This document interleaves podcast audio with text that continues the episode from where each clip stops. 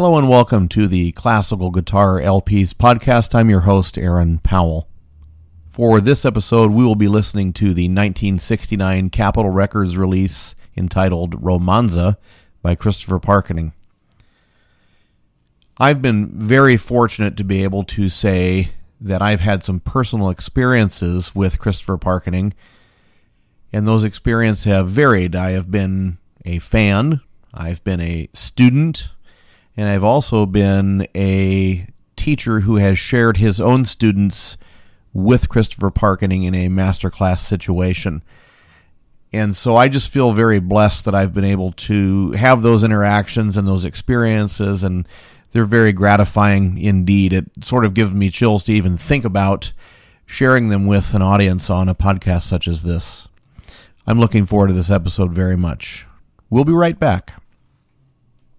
And we're back on the Classical Guitar LPs podcast. In the interest of full disclosure, I just wanted to share with the listenership that this version of the Romanza podcast is actually version 2.0. The reason for that is I exchanged a couple of messages via Twitter with Christopher Parkening's management team, and I just had some questions about the, the cover. Uh, the original cover of the 1969 LP, which I have uh, on the artwork of this of this actual podcast. And I, you know, I thought it was somewhere in Spain, and I found out that really, uh, back from Christopher Parkening's management team just just several days ago. Today is August 13th, 2021, and they got back to me uh, less than a week ago via Twitter, and just had said that Someone from Capitol Records took that picture. The instructions were to go out in Los Angeles and find a place that looked Spanish, and that's how that was done. the year 1969 was a very happening and eventful year in terms of music being recorded and performed and that sort of thing. Just a small list of the highlights. The Beatles' Abbey Road is released in that year. Uh, their rooftop concert actually also happens in, in late January. Uh, we've got Johnny Cash uh, releasing live from San Quentin. Bob Dylan releases Nashville Skyline in that year. The Who release the recording Tommy. Creedence Clearwater Revival releases two records. The Stones have Let It Bleed. Deep Purple is doing their crazy stuff with the orchestra. It's Neil Young releases. Everybody knows this is nowhere. We have Woodstock happening. There's just a tremendous amount of music taking place in the year 1969, and how fitting that Christopher Parkening's classical guitar record Romanza is released in that exact same year. I just think this is a first-rate recording, and it's it's a hand-picked set of concert encores by a really phenomenal classical guitarist that was in his prime when it was recorded. That's what's going on here. And so we hear a whole bunch of, of, of, great music. Let's just go through the tracks on side A. We have Romance. If you hear this and you think it sounds familiar, you're probably right. You're probably thinking you're hearing Romanza, uh, the the very famous uh, uh, guitar piece that every classical guitar player who's young and growing up learns. This arrangement's a little bit different, and we can unpack that a little bit here. The arrangement is by Jack Marshall. Jack Marshall is the, at the time in 1969, is the staff guitarist for MGM Studios, like for all the movies and all the recordings and things like that. What you may or may not already know is that Christopher Parkening and Jack Marshall are cousins. And so that's interesting and unique in itself.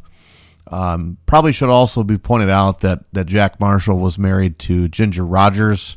Just a little tidbit of information. And so Christopher Parkening was somebody who was connected to people in in show business. And I'm not saying that to illustrate any sort of favoritism or anything like that. My goodness, uh, at the time he could he could play as good or better and sound better uh, than than almost anybody out there. And so I just I, I love the gentleman's playing. It's it's amazing. So romance opens things up. The second track on side A is Capriccio Arabe.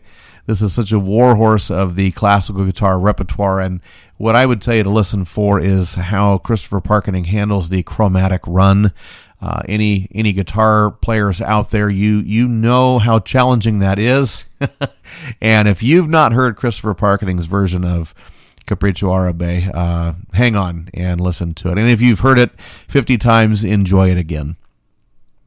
That's followed by Rumores de la Caleta. That's an Albéniz piece, and uh, I've heard some other people play this one, but maybe not quite as well as Christopher Parkening. I could say that about everything he ever recorded, though. in true, uh, in true fairness, we have Melancholia, uh, and I think I think that as a as a piece, I'm not sure that this uh, piece of music is something that just reaches out and, and, and grabs my attention. I think that the way that Christopher Parkening plays it, however, does. This is by Castelnuovo Tedesco, and this is actually from a set of pieces called Platero and I, where the idea is that there is poetic narration that happens at the same time as the beautiful guitar music. This is only the music of Melancholia. The last two tracks on side A are Cuna, composed by Frederic Mompou, and we finish with another Jack Marshall arrangement of a song called Catalonian Song. You may know this piece as El Noi de la Mare. Uh, I think that the treatment of this melody is a little bit different. And if I could be very critical of the actual arrangement, what I would say is although it's very, very, very gorgeous, I think that the ending lacks a little bit of imagination, and I think it sort of plays on some harmonic effects that happen. Don't want to get too nerdy about it, but I think that we hear a lot of these 4 3 suspensions over and over and over again, and it sort of turns cliche. Now, keep in mind what the purpose of this is. These pieces are concert encores. So, in a concert hall setting, after playing a tremendous set of music, you want to wow the audience one more time with this piece. That piece is going to do it.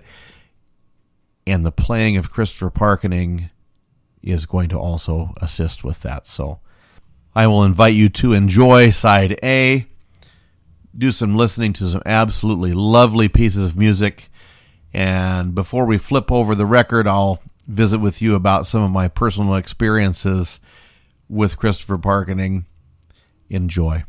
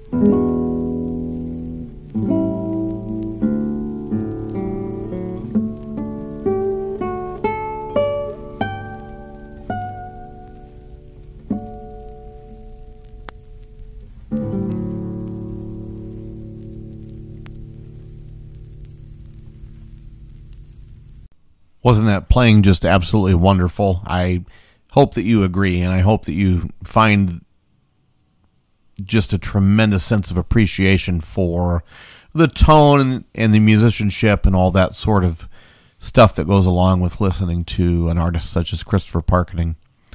That's what it does to me, and it gives me a, a great sense of, boy, I need to get to work in the practice room. Uh, as we listen to side two, we have a lot of Villalobos on this side.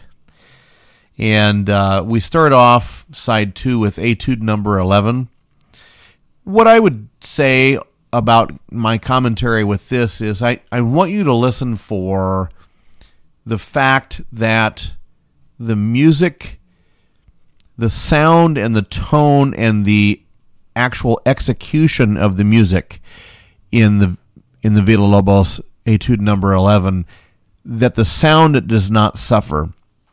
For those of you who aren't guitar players, this is a really challenging piece of music to play, and it's even more challenging to play when you sound as beautiful as Christopher Parkening does when he plays it. No matter what he's playing, the tone does not waver, and I think that's a, a testament to his to his artistry. We also hear the prelude number one uh, coming up here by Hector Villalobos, and I would like to share a quick story.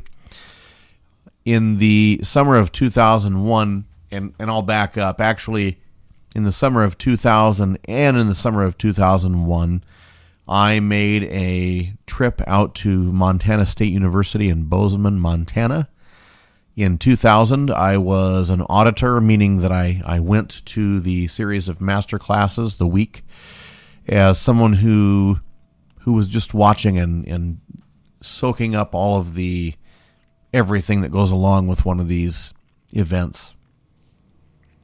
In the year 2001, I was selected to be a performer in it, and I was very humbled and, and honored to be able to be to be part of that experience. And so I happened to have the Prelude number one as one of my selections for the 2001 Summer Masterclass series out in Bozeman. And I played uh, this piece, the Prelude number one. I also played the Bach Courante from the third cello suite. But uh, in any case, I played this piece of music for Christopher Parkening that that day, and my goodness, I was nervous. I'm just going to go ahead and say that.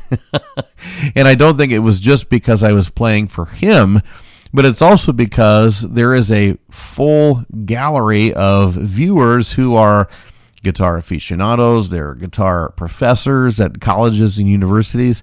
They are other guitarists that are, are probably as good as you are or in, in, in, in my case, I know there were many that were better than than I was uh, there, and it's just sort of a it's just sort of a, of a crazy experience. I'm not sure that other masterclass situations are exactly like this one that happened happened out in Bozeman in those days, and I'm just very grateful. I was I was honored to be part of it.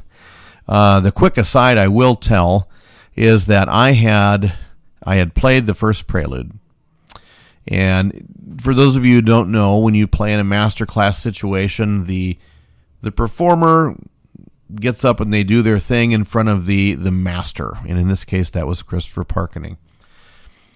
And so I got up and I played Prelude Number One, and I, I feel like I did a, a, a, good job. You know, I, I really relaxed after after playing. Uh, I'm sure there were things to critique, and that's what we got into. Uh, first and foremost, what what Mr. Parkening had said to me was that he he liked my tone. My, when when I heard him say that, my head you know how in the movie about the Grinch they say his heart grew three sizes that day. I think my head grew three sizes that day for a brief moment, and I'll I'll explain here. Uh, I was playing a 1973 Ramirez guitar. There are different grades of Ramirez guitar and I happen to have a a, a 2A guitar. That was not the the Primo. Uh, the Primo would have been a 1A. Those were blue labels, and mine was a red label. Uh, it was a, a, a, an amazing instrument. My parents purchased it for me as as an advance graduation gift. I chose to do my recital in January of my senior year. I had student teaching that I was always do, also doing, and so I wanted to get that done. And so, in any case, I was surprised by my folks at Christmas time with this gift of this guitar. My teacher at the time, uh, Paul Wilson of Ye Old Guitar Shop, had let me borrow it. So I, I wasn't I wasn't getting to know the instrument. I already I already knew it. I just didn't know that my folks were were purchasing it. Anyway, just a whole bunch of remarkable situations. The point of this story is I had heard the compliment from Christopher Parkening that my tone was good. He enjoyed it. And that's where this story gets interesting.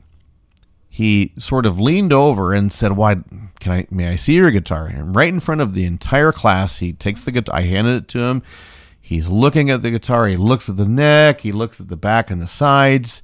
He sees the beautiful Brazilian rosewood on the back and sides. The grain there. There was one crack on that guitar in that '73, but any case, um, gorgeous, gorgeous guitar. And he looks inside the sound hole doesn't say anything for a little bit.